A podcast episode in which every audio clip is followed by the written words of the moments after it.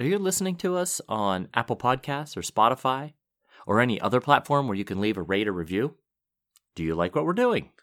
If the answer to all of that is yes, please consider quickly giving us a five-star rate. And if you wouldn't mind leaving us a nice review, we greatly appreciate that as well.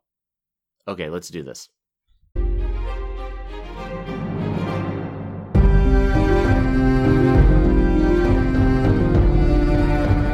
Hello, welcome to the Ghosts of Harrenhal. My name's Simon. And I'm McKelly. Thank you for joining us for episode two hundred twenty-five of our chapter-by-chapter book review of A Song of Ice and Fire by George Martin. Today we'll be discussing the epilogue of A Storm of Swords. The epilogue? Does that mean the end? The end. Oh my goodness. The end well, is near. The end is near. Well, as always, we're going to chat about this chapter. We're going to try not to spoil any future plot points for you. And hopefully we're going to provide you some entertainment along the way. We'll summarise what happened, discuss our thoughts on it, provide some useful background, compare it to the television show, indulge in a little pedantry and cover some relevant news and listener correspondence. Be sure to check out the show notes and provide some additional information about the characters and other things of interest in this chapter. How are you, McKelly? I'm doing all right. I'm, do- I'm, I'm glad that you have something written in witty banter. I hope it's not old, because as I was walking past Stacy on my way down here to record, I said, hey, did anything weird or interesting or funny happen to me since last time I recorded? And she went, nope, I knew you were going to ask me that. And I was like... oh, that was good of her to be paying attention, yeah. You know? She said, um, that's yeah, a good no, it's, thing. It's, it's, it's, it's funnily enough, it's it's new to the notes, but it is actually a week old. I was supposed to tell this last week and I forgot all about it. Oh, okay, good. Well, glad you forgot, or else we would just yeah. be sitting here staring at each other. Mm. So, um... I uh, so last Saturday, um, I went out for a meal with uh, my friends Tim and Ali, and uh, I got I went over to their house and we were going to go out from there, and they were telling me, Tim was telling me specifically, that they'd been to see the local National Hockey League team, the uh-huh. Carolina Hurricanes, play the night before. Um, but they'd been forced to leave the game after the first period because their daughter, who has very severe nut allergies, had had to use her EpiPen on herself. Oh, goodness. And when you use the EpiPen, you have to go to the emergency room afterwards. Oh, wow. Um, so I then said to Tim, oh, who won? I didn't know the Carolina Hurricanes score, and I was interested.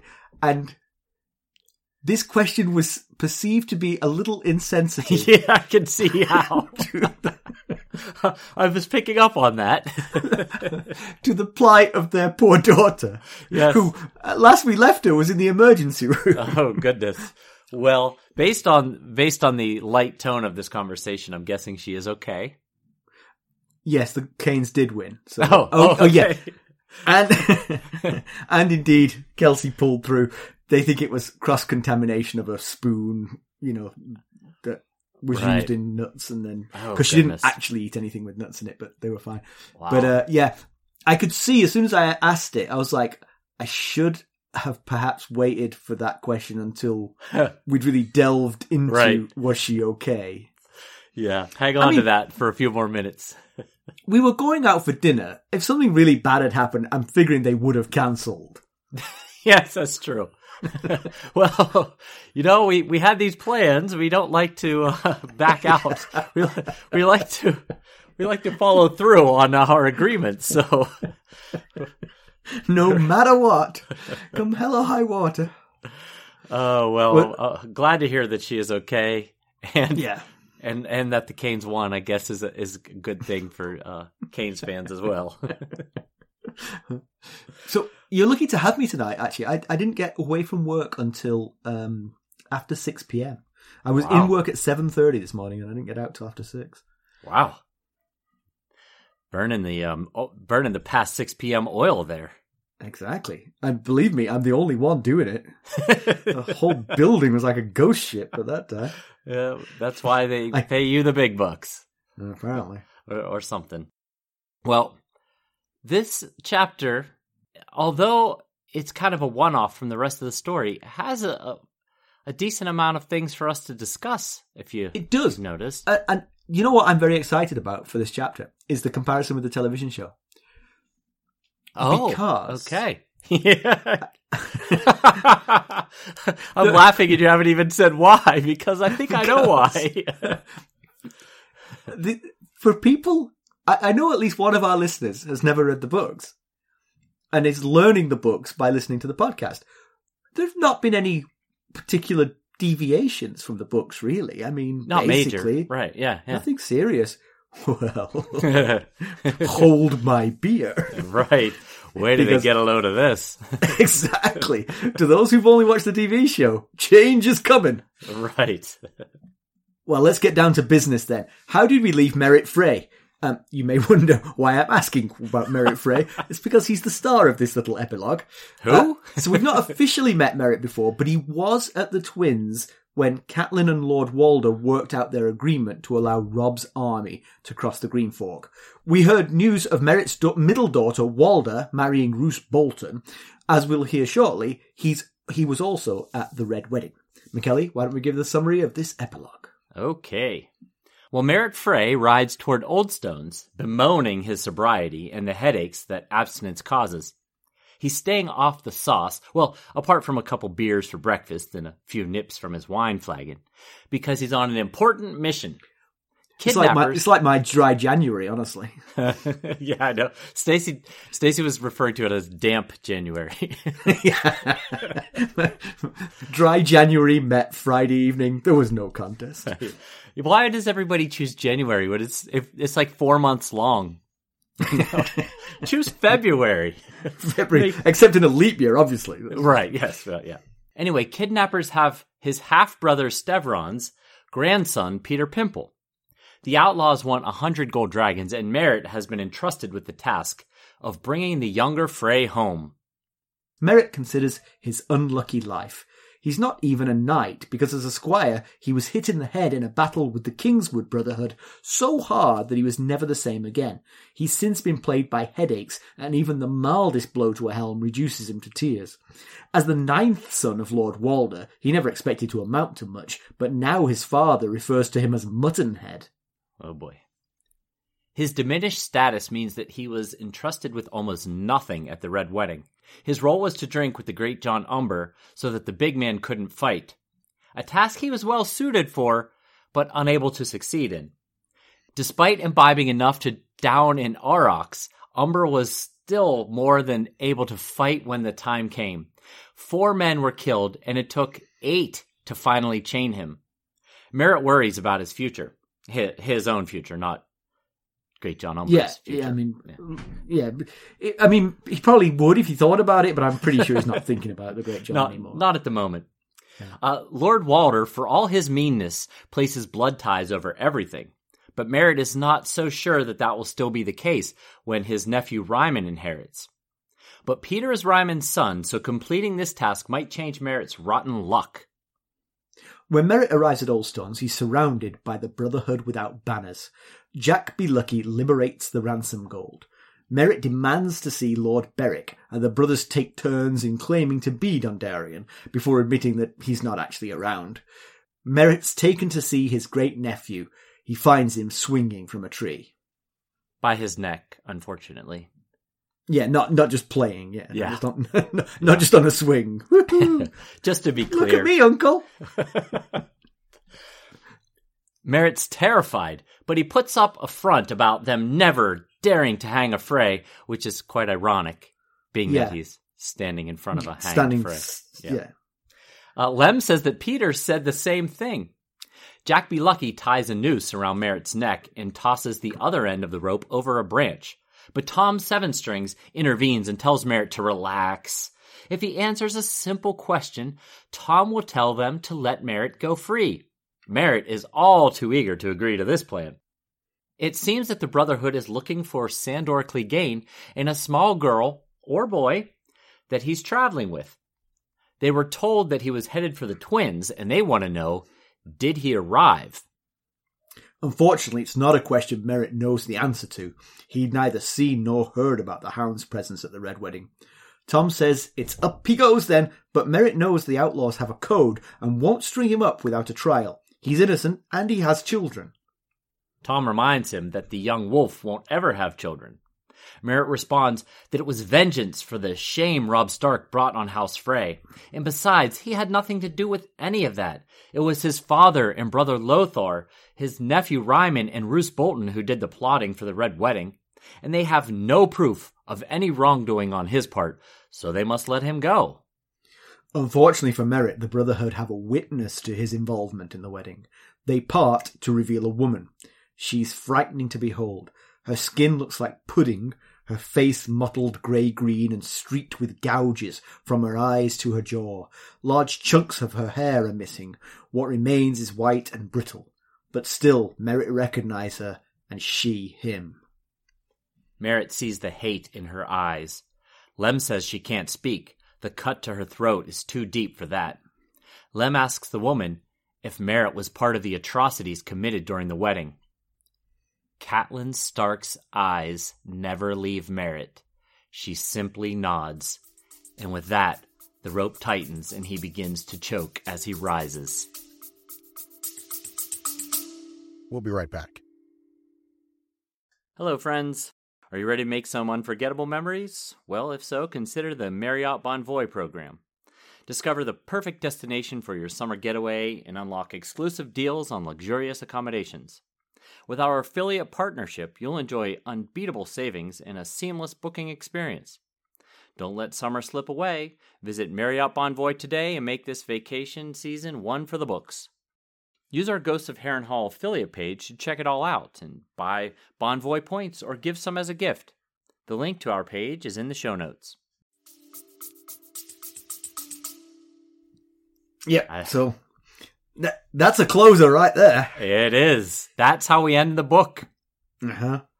Wow. Well, apart from the one hundred fifty page appendix, which we're not yes. going to do an episode on. No, no, no. That, that, uh... Maybe that'll be after we finish all the books. We'll go back and do all the appendixes. So that's it. We have so, finished A Storm of Swords. We have, yes. It's amazing. Um, you, you, you say it's similar to the prologue. How is it similar to the prologue? Well, in just that both of the characters. Remember, Chet was the prologue character. Oh, it was Chet. I, I was thinking it was... Um, I, I was thinking it was Mister Crescent, but that was... That was a whole book ago. Yes, it was. Yes. It was Chet this time. So go on. What's the similarity with the Chet prologue then? Well, just that they were they were both known. We knew that Chet existed. We knew that Merrett right. Frey existed, but they were both outside of the main sphere of focus, except for in this one isolated chapter.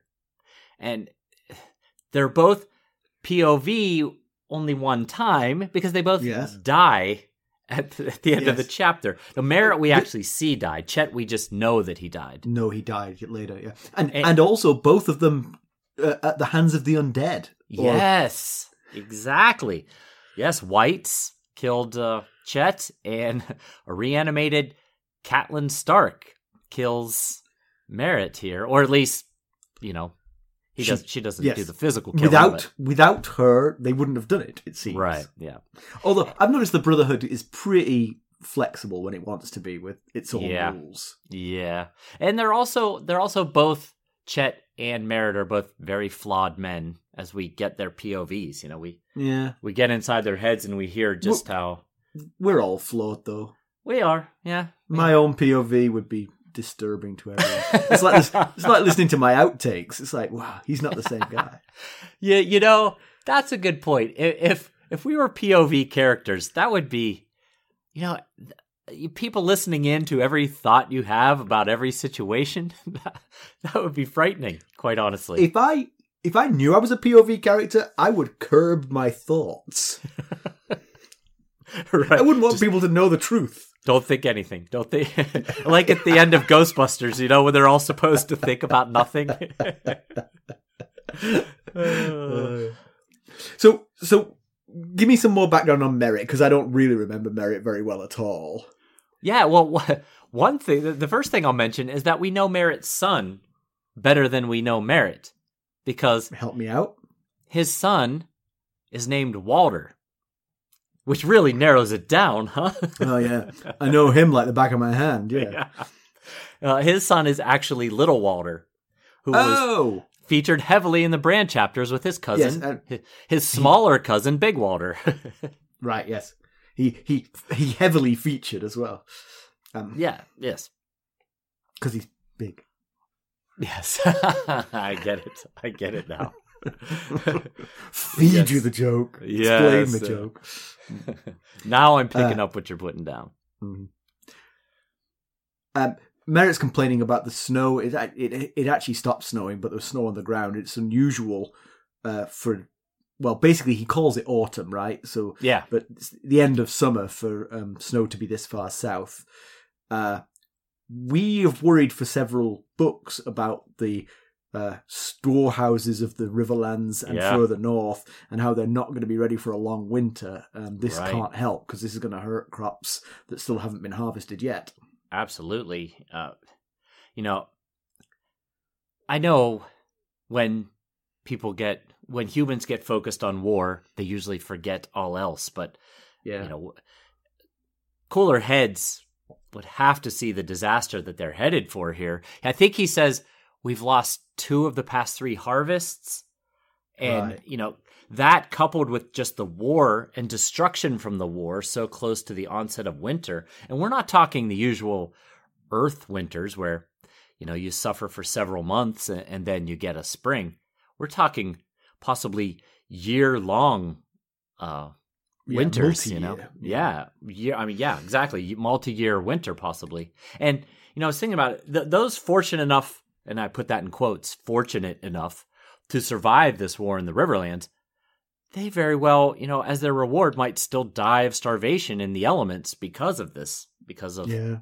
the destruction of the their home area. I wonder, I mean, obviously, over the last three hundred years, the, the Seven Kingdoms have been plagued by war many times, and they have these abnormally long winters.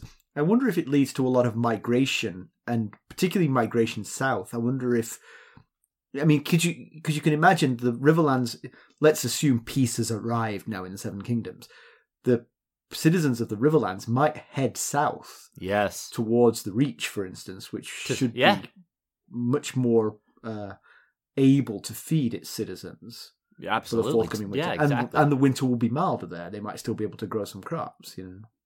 Yeah, I, that might. I mean, we just saw the influx of refugees during the war into King's Landing, and if winter sets in and you have no food, you really don't have any choice but to yeah. try and make it to somewhere where there might be food and or shelter.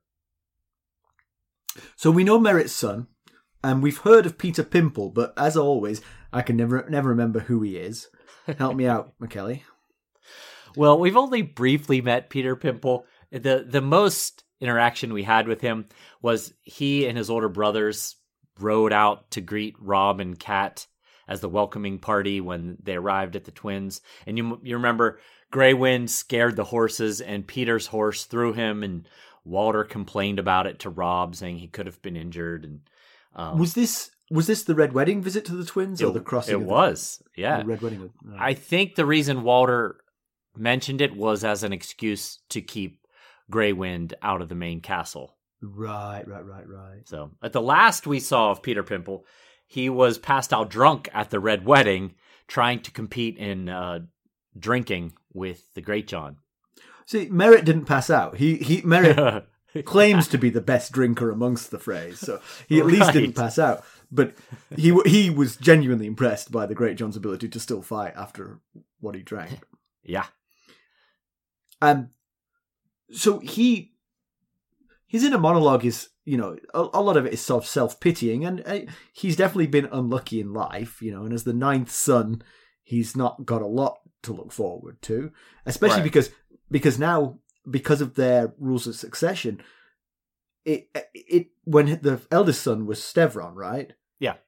When he died, it didn't pass down the line. He didn't get any closer because it went to Stevron's son, right? Yes, yes, Ryman. Yeah. So. Yeah, I think at one point Merritt thinks, I'm closer to being named High Septon than I am right. you know, to inherit the Twins. So. But but it's yeah. but it is an interesting insight into Lord Walder that he put such a emphasis on uh, family ties that Merritt has always felt, you know, home in the right. Twins. Yeah. But that he worries that that, won't, that lesson has not been learned by Stevron and now Ryman. And then when Ryman takes over, some of these hangers-on might be told to go and find their own way in life. And that's bad news for Merrett.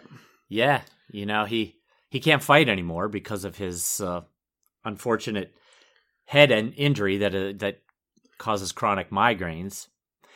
And there's only so much call for drinking umbers on the table. There is. It's a very niche skill. Well, you know, he, he can't so he can't travel around the realm and enter, be a tourney knight. Okay, I get that. But maybe he could travel around the realm uh, betting people that he could outdrink them. Well, you know? That's true. So there, there that might be a, a useful traveling skill. I'm not sure how. I'm not sure you can make a living off it, but yeah, it's, yeah. it's an interesting idea, especially when you're a husband with uh, four children. Yeah, yeah. So yeah. Untangle the spaghetti of House Frey a little bit for us. All right. Well, you know, just we get some cool, juicy, interesting gossip here about House Frey and their interworkings and relationships and scandals and. I, I gotta say, none of it was really surprising. I'd been more surprised if I discovered that it was all very Stark-like, and I mean House Stark-like, in order yes. and structure, because we know the Lord of House Frey, and he's rotten, and just like all organizations, it, it trickles down from the top, whatever is being uh, you know, delivered at the top there. So, so go on, help me. I, I, having read this, I, I've forgotten what makes you think the Freys are more rotten than we already thought they were. From this. One of the uh, more salacious things we learn is that Black Walder, who is the older brother of Petyr Pimple, who is who Merrett was trying to rescue here, yeah. and Black Walder has an older brother named Edwin, and they are all sons of Ryman, who is the heir now to Lord Walder. Right. Okay. Well. It turns out that Black Walder is just sleeping with his brother's wives left and right, and even sleeping with one of their own, uh, another Frey, with uh, Fairwalda, who Black Walder and Fairwalda share a grandfather, Stevron.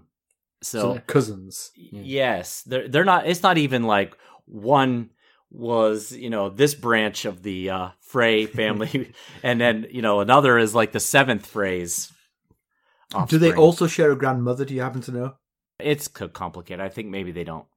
Yeah, that's, that's, that. I realized I was throwing a hard question at you there, but half cousins is slightly less awful than first, full first cousins. Right, yes. Yeah, that that's true. You only that's... have quarter of your D N A in common, not a full half. It's still, yeah, still not great. So, yeah, like I mentioned, uh, you know, Petyr is the youngest, Ryman's youngest, Edwin is Ryman's oldest, Black Walder is the middle son. Uh, but yeah, uh, so Black Walder, uh, according to Merrett, is sleeping with Peter's wife, and Peter's wife is Melinda Karen, and, and the, the unique thing about Petyr and Melinda's marriage is that she was three times his age when they got married. He was ten, she was thirty. So now, impressive. She's forty, he's twenty. Oh. Apparently, Black Walder I like is... the fact it's gone from a third to a half. Right, it's... yeah. They keep Eventually, he'll catch well, her up at this rate. Uh, unfortunately, he won't. Uh, good point, actually. Yeah, yeah. Uh, I was trying to figure but... out what you meant, and I was like, oh, yeah. This... oh, yeah, right, right. Pretty hard stop on his getting older. Yeah. Uh, next, though, we have Edwin's wife. Black Walder is also sleep, so he's sleeping with his younger brother's wife and his older brother's wife. Now, her name is Janice Hunter. I'm not going to go into much detail on her because um, there's really not a, a whole lot to say. Uh, I mentioned that he is rumored to be sleeping with Fairwalda, his cousin. And it's also rumored that he is sleeping with the, or not currently because she is no longer with us, that he had known the seventh Lady Frey better than he ought to have known her. That mm-hmm, was mm-hmm. Inara Ferens, and um, the, the closest relationship I can give you that you might remember is she is Elmar Frey's mother. Elmar was the one that was supposed to marry Arya. That oh uh, yeah, yeah, yeah, yeah. was at Harrenhal with her. So, yeah, that's uh, some of the salacious details we get there. Yeah, and and and. you you made the point to me that Ryman's line is a little bit thin. He has Edwin, who has no sons. Black Walder has plenty of children, but no, none in wedlock. Um, and now Peter's dead. I mean, the thing about the phrase, though, you don't really have to worry too much about the succession because there's always another one. Yes. I guess it depends on if you want your direct descendants yeah. to continue to be in line. I- I'm sure the other phrase would be all be more than happy for Ryman's children to not have any more children. to, you know? to die without issue, yes. Yes, yes. yeah. Uh, how old do we think Edwin is? I don't know. Because Peter's only twenty, right? Yes. So Edwin, Edwin could still be young enough to have children. It's he not could, that he's, certainly. He's not in his sixties or anything like that. I do not believe, no, I do not yeah. believe that he is. Uh, but Merritt's wife, okay. Oh, and one other thing that uh, just was, I, I found noteworthy that Merrett mentions is that it is a known thing in the twins that only full-blood siblings can be trusted. And that is just barely. And I, I thought, huh, that's... So they do it by who your mother was, basically, you know? Right, right, right, right. Oh, so they're not saying not saying you can't trust any bastards. They're saying you can't trust a half-sibling who isn't a bastard either. Right, yes. Oh, interesting. Anyone who is not from your same mother and father is not to be fully trusted. I thought that was uh, something yeah. worth noting. Yeah, so, so uh, Merritt's wife is Mariya Darry. Uh, it's pretty not a bad marriage for the ninth son of Walder, uh, especially given Merritt's problems. Right. We know the Darrys were a well-respected family in the Targaryen days. Uh, maybe... Well... So, yeah, but I was going to say maybe their fortunes took a downturn when they backed the Targaryens. But I think by timing, he must have married Mariya Darry before. Yes. Uh, yeah. He did. I believe he said, and then shortly after, thought to himself, and then shortly after, they fell out of favor That's because right. of the Tar- Targaryens that, yeah. being ousted. Yeah, yeah, yeah. So, yeah, it's not. It's quite quite a good marriage, really. It's, you know, given his prospects were so poor. Right, um, yeah, and you know, they so they have a daughter, Fat Walda. She is the one that Roose Bolton married, and uh, Lord Walder was annoyed with Merritt because Roose choosing that particular female Frey cost the Freys more in dowry than if he had chosen someone who uh, was slimmer. And you remember, I, I think, I think you might remember that. Uh, Roose, I think he specifically told Jamie and Brienne that that Lord Walder said you can, uh, you know, I'll, you can have your bride's weight in gold as your dowry for whoever you choose. So he chose the the heaviest option that he had, and he's uh, mad at Merritt for that. But it's not Merritt's fault. It was Walder that made that deal. He could have said of these four ladies. You yeah. Can, similarly, or he could have looked ladies. around the room before saying it. Yes. Get her out of here. Right. I'm about to make a deal. I don't want her in anyone's sight right now. So, perhaps, to be fair to Walder, perhaps he underestimated Roose Bolton's greed. Yeah, maybe. Maybe he thought she he'd be more into looks than into I, I have gold. Some pretty ones. I have some ones that are high up in the echelons of the phrase. And then I have my ninth son's heavy daughter. Yes. Why would he choose her? Well, yeah. But, you know, part of the reason... Uh, Merritt, he describes himself as a pretty thick, stocky guy, too. And obviously, you know, Walda seems to fit that as well. And he mentions that he's almost... as thick and stocky as his older brother Hastin, who is considered to be the strongest of all the, yeah. the the phrase. And, you know, I was thinking, I think I know why that is. So I went and looked it up. And yes, it's because their mother was the Crakehall. And Crakehall's are known for their robustness. And uh, so, you know, they, they've got a, a thick stock there. Right.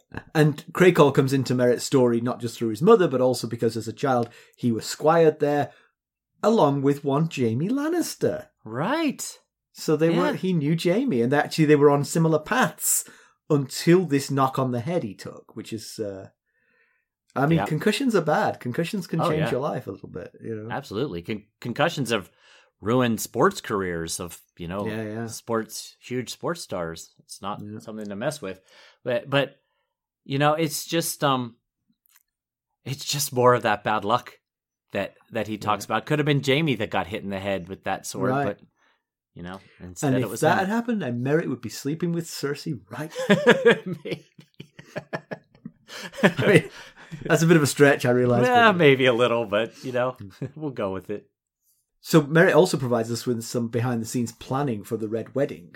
The primary plotters being Lame Lothar, who we've met before, uh-huh. uh, Roose Bolton, Ryman Lannister, the new uh, heir, and Lord Walder himself. So uh, this is not a this is not a low-grade plan. This was the uh, the upper echelons were the ones discussing this. Yeah, and, and you know, Ryman and Lord Walder, you could see because Lord Walder is is the Lord of the Twins, yes. and Ryman is his heir. Yes. Um, Lame Lothar was a bit of a surprise, though.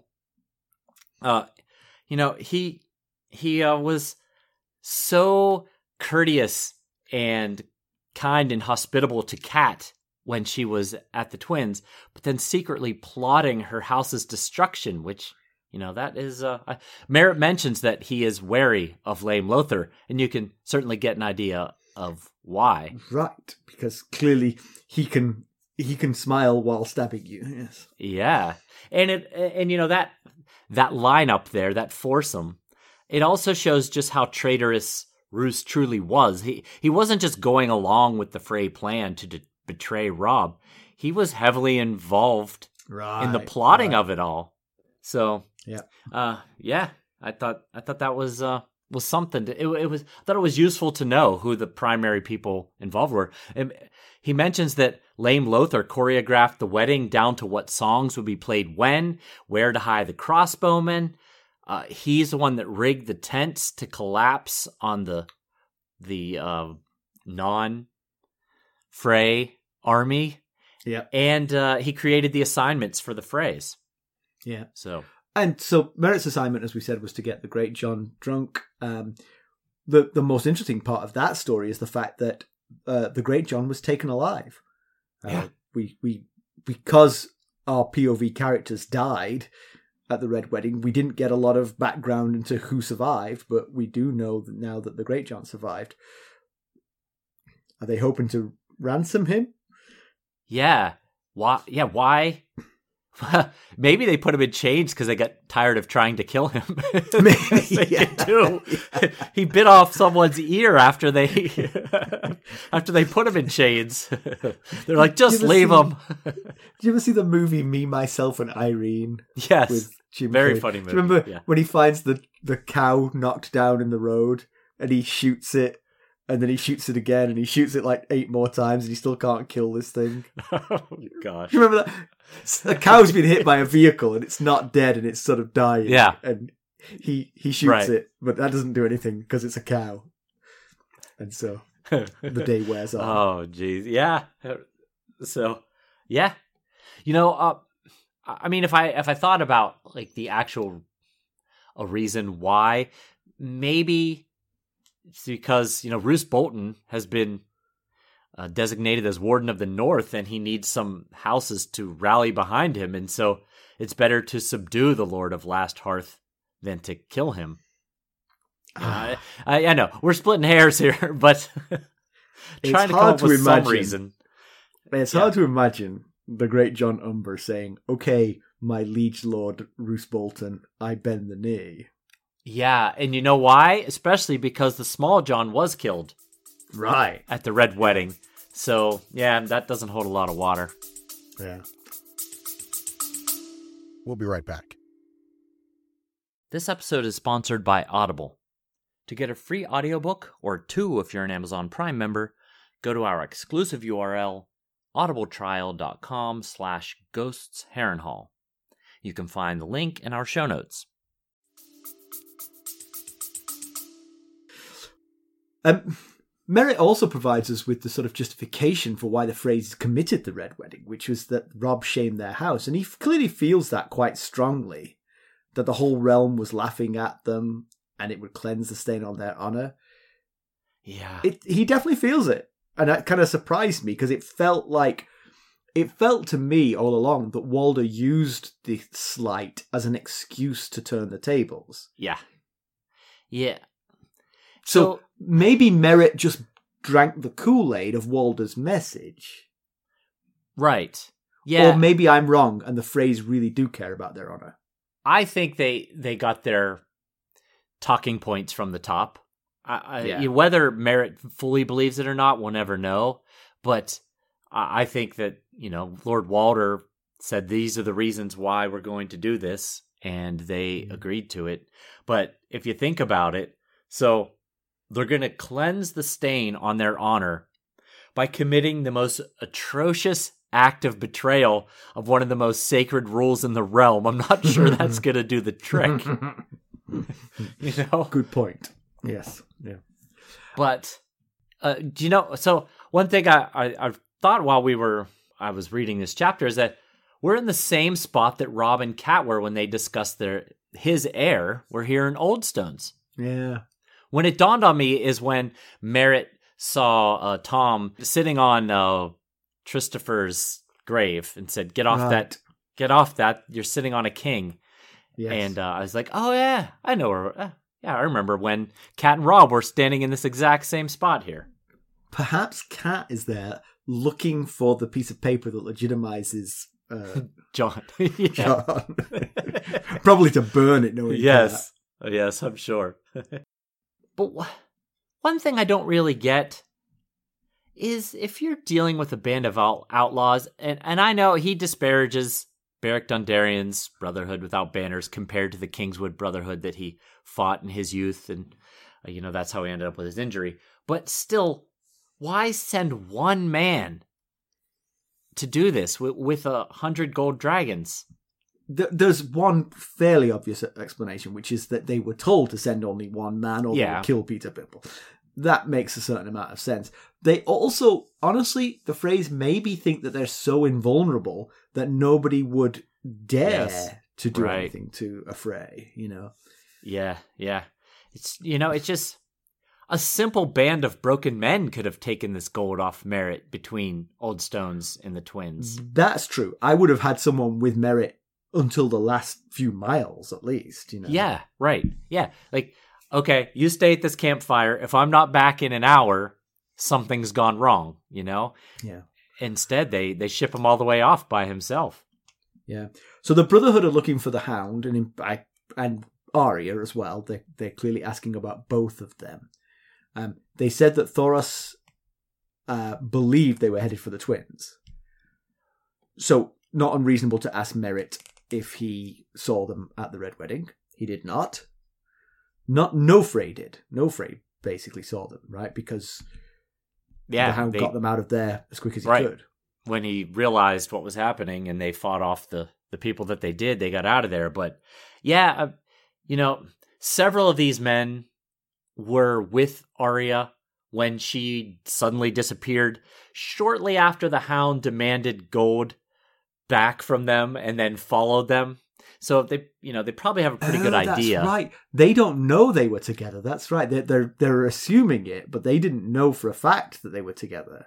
Right. It just the the the math works out that the Hound had been trailing them, right. and suddenly Arya disappeared. So, which know. makes you think they're definitely looking for Arya, not the Hound. Yes, I, I would I would surely think that they're doing this. They're looking for the Hound because of Kat. Because Kat wants to find Arya. Right. Otherwise, the Hound doesn't likely seem like he would hold much value to the Brotherhood yeah, without yeah, banners yeah. on his own. But he, they also might have an idea that Arya's with them because one of them mentions that they they talked to the ferryman that ferried the Hound and probably mentioned a little boy or a little girl that was traveling That's with true. them. And That's true. they they managed to come across the the guy that he uh, mugged. Basically, and uh, yeah. took his uh, all, all of his stuff to try and pass himself off, you know, yeah, as yeah. someone other so, than the so, Hound. So they didn't know they were together, but they've pieced it they've pieced it together now. They know that the the, the Hound was traveling with her. Yeah, unless uh, Thoros saw it in the flames. You know, maybe he saw Arya and the Hound traveling toward the twins or something. Yeah. When I wondered if when Arya wolf dreamed Nymeria seeing Cat dead, if she led the Brotherhood to the body. Remember, like, yeah, Nymeria dragged the body out of the river and she ran off when men approached. And we had a feeling the men that were approaching were the Brotherhood, right? We did have because that feeling, yes. She said that they wore various uh, colours. They were not right from one. So is it possible she did it on purpose? I mean, again, I'm not sure what how strong the connection is between Arya and Nymeria, but Arya asked Thoros if he could bring Ned back to life, and he said, yeah. no, no, you can't, you can't do it after a long period of time. But Nymeria perhaps led the Brotherhood to Kat's body, and now she's been brought back to life. I, I suppose, and it doesn't say, does it? I'm not sure it said it in this chapter, that it was done by Thoros. Yeah, you're right. It, it is not said that it was done by Thoros, but right. we do know that Thoros is a man who can bring dead people right. back to life. So there is certainly a a, a correlation that you could uh, could make there. Yeah. So um, my question about her, and I, I mean, I'm sort of jumping around in the story a little bit, but is she still in there? I mean, right. we, they say she can't talk. Now, that's an interesting difference between Thoros bringing Beric back, because Beric has been very badly injured in some of his deaths. Yes. But he's back to it. I mean, he can fight still, but he's had like wounds all the way through his shoulder, which feels like it would stop him from fighting if Thoros' bringing him back didn't also heal him to an extent. Now, Cat was dead for longer, but they can't, it's not curing her throat. So we no, we're not going to know from her if she's herself. She looks horrible and terrible, but it could just be physical. She might be herself within there. Might we get more P O Vs of her, and then we'll know? Maybe. Yeah. But maybe her P O Vs will just be like, brains, brains. Frey brains only. Yeah, Frey or, brains. Or Lannister brains, I guess. Uh, yeah, you know, I hadn't thought about that until you mentioned it, that, yeah, Thoros healed a little more fully, which would lead you to believe that, I mean, it'd be a, a small reason to think maybe it wasn't Thoros, but if it wasn't Thoros, something else very unusual. Yeah, no, I, I definitely think it's a timing thing. Or, or maybe it's just the depth of the cut, that no matter what you do, you couldn't bring back uh-huh. her voice, you know? Right, yes. But the, the timing um, thing makes sense. She was dead for days and then thrown into a, a river. Right, right. Yeah, yeah, um, and, you know, I'll just say from a storyline perspective, I guess in some ways you possibly see why Robb was so mutilated and decapitated, because if he was brought back to life too, then his reign as king continues, and that co- complicates some of the storylines that Martin is is trying to weave together here in the vacuum of Robb's uh, I'd say reign. Cat coming back to life complicates some storylines too. Honestly. It does. Yes, it does. Yeah. Um, my guess is she's damaged. My guess is that she's not herself. Because why else would she hang out with the Brotherhood? I mean, I'm not sure what she would do if she was herself, but why hang out with the Brotherhood? Just to get revenge on the Freys? Yeah, she'll, she'd like that revenge on the Freys, but she'd really like to see her kids again. Yeah. I I mean, she thinks all of her kids, although, except for Arya now, maybe that is why. Maybe she feels like the Brotherhood know that Arya, they knew Arya. Oh. She is looking for Arya. They might help her recover Arya. Very true. Very true. So m- my last question about this whole thing is, did Thoros bring her back because of his interaction with Arya? He doesn't bring people back willy-nilly. He brings Beric Dondarrion back. Right. Because Arya asked him, and it touched him at the time, if he could bring back her father. Yeah, I remember. Did he think to do this for that reason? I will that. say that the Brotherhood are taking sides more than they have done in the past here. They are, yeah. I mean, they told Arya and Gendry and Hot Pie, when when they were explaining what they are, they were Robert Baratheon's men. You know, they were right. They weren't in the war for the war. They were yeah. in it for the people of the Riverlands. So either this group has splintered off and is going on this single-minded mission of trying to find the Hound and Arya, or the Brotherhood is changing their mission statement, I guess. But yeah, uh, yeah to answer your question about Arya and Thoros, you're right. He he. It's not like he went around bringing back every brother, mm-hmm. uh, every member of the Brotherhood back to life when they died.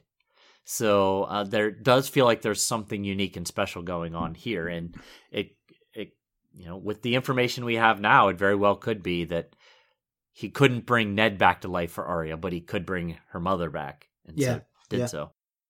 You know, Petyr and Merrett both get hanged here in this chapter, and it kind of reminds me of of Davos saying that the Freys are cursed for breaking guest right when he heard about the Red Wedding. So what do you think? Are we are we being set up to start seeing a stream of bad fortune befalling the house because my, of my this guess is, guest right? My guess is yes.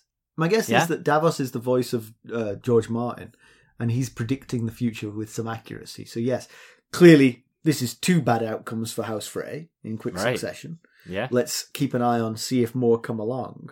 Yeah, I will say that it is not necessarily George Martin's style for bad people to get bad endings and vice versa, but... No, it's it's it's George Martin's style for pretty much everyone to get bad endings, honestly. Yes, it is. But, you know, this whole we cat coming have... back to life is a bizarrely uh, gentle version of George Martin, but... yeah. But but she is... One thing is, is if he wants to do that, he's got the perfect tool now in in Cat herself. Because yes. if she keeps pointing to the guilty phrase, which, let's be honest, it's a fr- any fray will do. Right. They were yes. all implicit, complicit yeah. in some ways. And that's pretty clear that that's her mindset at the end, very end of this chapter when he, when Merrett says, I haven't done anything wrong. All I was tasked with was getting the Greatjon Umber drunk. It was my brothers and Roose Bolton and my father that were responsible. And they ask... Catelyn, you know, were you, uh, was he involved? And she nods and says yes. So, you know, maybe she doesn't know whether or not he was involved, but he's a Frey, and so that, therefore, yeah. he's guilty. He's as yeah. guilty as the Hound was of the crimes that the Brotherhood laid at his feet that were actually his brother Gregor's right, doing. Right. And it is funny that Merrett thinks while seeing a hung Frey that you would never hang a Frey. Yes. It's, uh... Yeah. You know... I, I hope to never be in that situation. You might stumble across one, but you wouldn't right. do it yourself. You wouldn't right. do it yourself.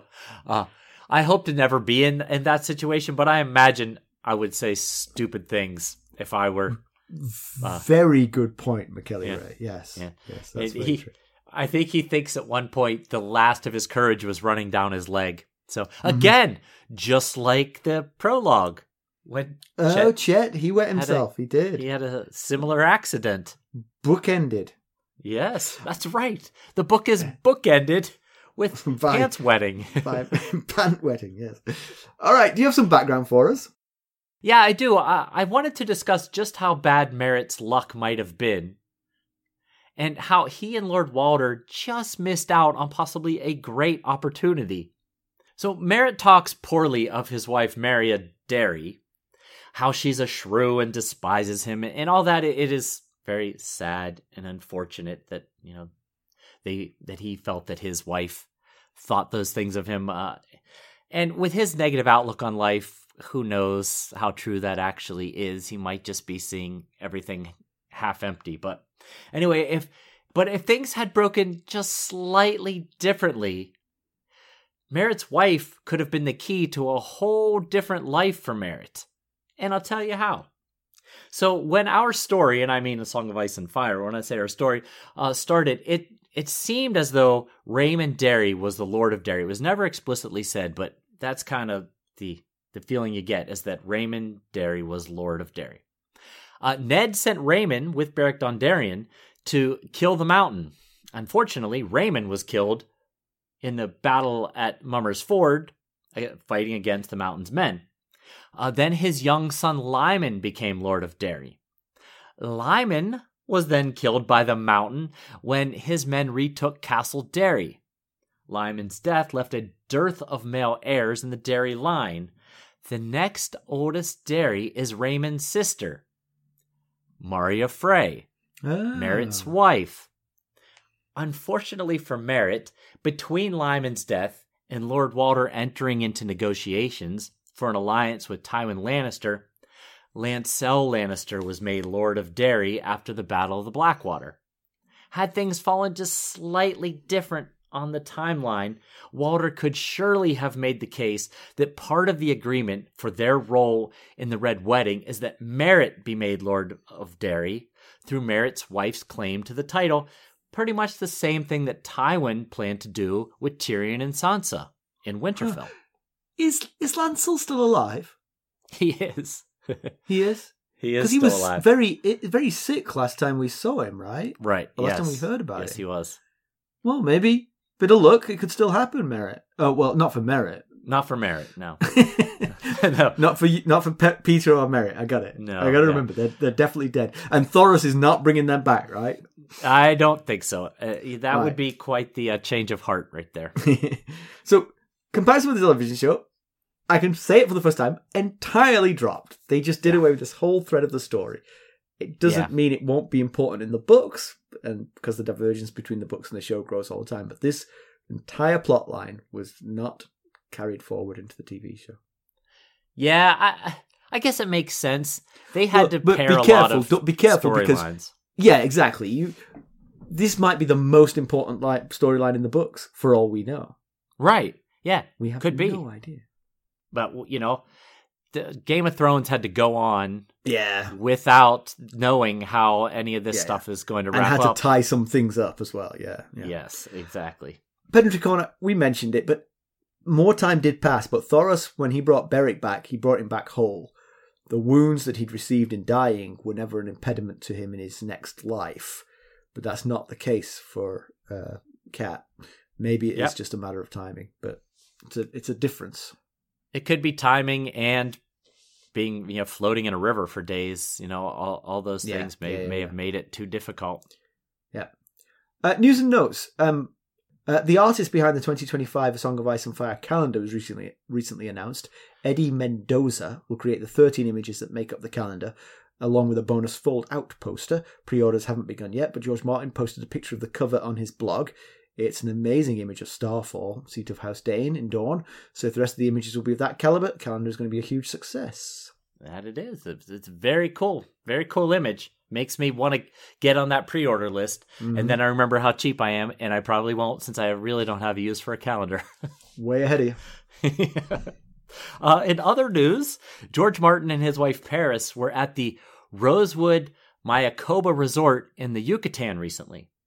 The couple were presented with quite the treasure from the resort's baker slash chocolatier. Uh, left in their suite was a rather large replica of the Iron Throne made entirely of chocolate. Mm. Not only was the throne made of chocolate, but it was accompanied by a chocolate dragon and chocolate skulls. So uh, it was pretty cool. But he showed that a picture cool. of it on the blog. It was pretty neat. I- I'll uh, repost the... the image of the uh, calendar and the the chocolate throne on our uh, social Sounds medias. Good. And we're not taking a break next week like we usually do between the books because we've just had a bit of a break. So we're uh, we're fresh and ready to get rolling on A Feast for Crows. That's right. It's it's news that we're not taking a break. Yes, exactly. So, yes, yes. So be sure to tune in next week, I guess, is the moral of that story. Honestly, it's news to me when we, when I opened the uh, the script for today. I was like, oh, we're not. oh, we're not. Oh. oh, glad we talked that through. All right. So conclusion. Uh, Thoros works his magic again, and the brother Brotherhood appear to have definitely taken a side, and they're out hunting the Freys. Maybe they see that as a continuing mission of fighting for Robert Baratheon. But it feels a little bit like you're taking a side in the current wars, not the past ones. Yeah, absolutely. Yeah, you know, uh, it it's it's hard to think of another reason that there would be a reanimated Catelyn Stark aside from Thoros working his magic again. You know, we haven't been yeah. specifically told that, but uh, we haven't been told that it was anything else yet. So yeah, certainly. And feels she's like with it. the Brotherhood. If she wasn't with the Brotherhood. Yes, then you might think that's... it was the others. Right, exactly. Who knows? Rogue other got past the wall and reanimated Catelyn Stark. And we saw those men riding toward her body when we were looking through Nymeria's eyes. So right. It all fits, but... Um, or yeah. Maybe it's just the healing waters of the Riverlands. It, it could be. Could be that, yeah. Uh, I will say it's, um, you know, it's kind of... Uh, I don't know if I want to say I feel for Merrett. In some ways, I do, because... He was one of the least guilty Freys, and there were a few Freys who were specifically not at the Red Wedding, and I think that's because they couldn't have been trusted to go along with this plan. So maybe there was a, hey, raise your hand if you can't be trusted to go along with this plan, and Merrett didn't raise his hand. So he was he, too drunk. But uh, there was certainly more guilty Freys that uh, had, were more deserving of this, I guess. Well, we just know now that the list is going to be long for who yes. uh, Cat's yeah. after.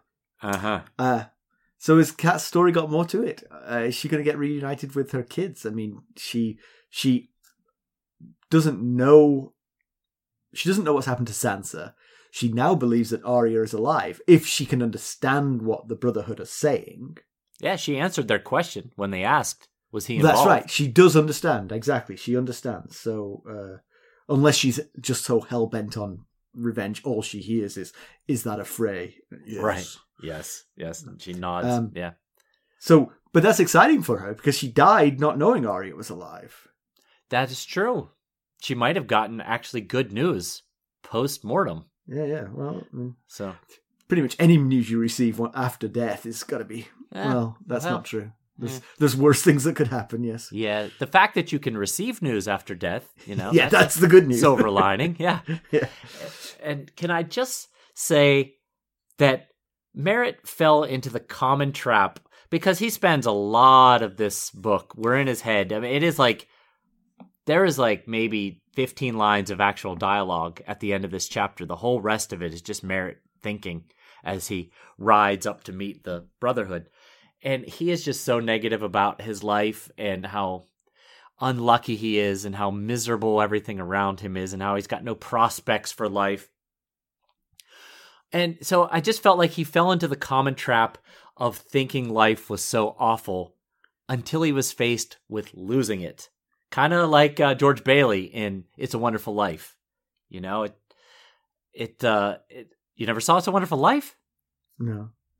Ah, George, Jimmy Stewart? I'm sure no? it was, yeah. Every, every time a bell rings, an angel gets his wings? No? I mean, American cultural references. Some I know. You know who I Jimmy don't. Stewart is, right? He's an actor. He is, yes. He and, I, he and I grew up in the same hometown. We graduated ah. from the same high school. How about ah. that? Ah. A guy I couldn't pick out of a lineup went to the same high school high school as you. yeah, only about uh, like maybe seventy years, maybe more mm. before me, but still same high school. But anyway, my point is, is when it was time for him to lose his life, then he was like, "No, I want to live." Yes, know? yes. Most of us, most of us remember the good times when faced with that. Yes, exactly. Mm. All right, so let's quickly summarize the Storm of Swords, because nothing's happened much. Um, so we lost Cat and Rob, although we haven't necessarily lost Cat completely. We lost Joffrey right. Baratheon. We lost Tywin Lannister. We lost Shay. We lost Hosta Tully, Balon Greyjoy, Dontas Hollard, Lysa Arryn very recently, Oberyn Martell, Dalla, Mance's. wife of uh, Mance yeah. Rayder, and... Uh, They'll all be missed, apart from some of them. Some of them will be missed more than others. And let's face it, the Clegane brothers aren't exactly looking good either. Oh, yeah. Both of them are left howling to die. Or yeah. Last at least one of both. them is receiving some attention. Yes, right. The Mountain was dying from the poisoned spear of Oberyn Martell, and Tywin commanded that Grand Maester Pycelle fix him, but, but Grand Maester Pycelle at that point was saying... There's nothing I can do here. Right. I don't know what the poison was. I don't know how to fix him. And the Hound was left for dead by Arya from wounds that he suffered in that fight at the Inn at the Crossroads. Yeah. So uh, Arya herself yeah. is en route to Essos, uh, although a lookalike is en route to the Dreadfort to marry Ramsay to bolster the Boltons' grip on the North. Yeah, and uh, Bran, he left Winterfell, and he's gone north of the Wall with the Reeds, Hodor, and Cold Hands, and Summer, and possibly riding on the back of a giant elk. So you that'll know. be a relief to Hodor. Right, that's true. Hodor could uh, probably use a break. Uh, Jon is now Lord Commander of the Night's Watch, potentially passing up the chance to become Jon Stark, Lord of Winterfell. Uh, yeah, meanwhile, Tyrion has fled King's Landing, having killed his father and his love, Shay. And he was supposed to be heading to Essos, but he took this detour to commit this double murder, and now we don't know whether he will make it to uh, his ship or not. Ah, uh, that's true, yeah, yeah. Uh, Dany was last seen sitting atop the Great Pyramid in Meereen, having dismissed Ser Jorah for spying on her for Robert Baratheon. But she's got Ser Barristan now, so you know that's true. I mean, Very true. if you're if you're talking Royal Kingsguard, that's kind of an upgrade, quite honestly. Yeah, true. You know, but uh, and Jorah, we don't know. We don't know where Jorah's going to go from here. That's that's very true. Right? Yeah, he's let he was kicked out. We don't know. But Theon, uh, we didn't see Theon once in this whole book. Oh, so yeah. you know he's presumably dead. But if but, he's not, he's also kind of the heir to the Seastone Chair, sort of. Yes, the Iron yes. Islands don't exactly work that way, but no. he's got a claim anyway. Yeah, um, I, I put in the in the notes there that he's heir apparent, and it occurred to me I didn't know what heir apparent meant. And it's, I, I looked it up. It's an heir who can't be dislodged by the birth of a new child. Oh well. So, for example, if Stevron didn't have any. children it, well okay if Stevron became Lord of Winterfell, then his next youngest his next eldest brother would be the heir, but he wouldn't be heir apparent, because if Stevron gave birth, had a child, that child would get become the heir. Right, so it's so, an heir who can't be dislodged by a birth. Okay, so many years ago, when Lord Walder had his first child, Stevron, and then a second child, Stevron was heir apparent because no one could pass could him in line. Him. Exactly. Yes. Yes. Exactly.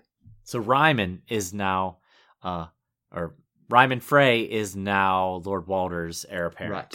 Exactly. Okay.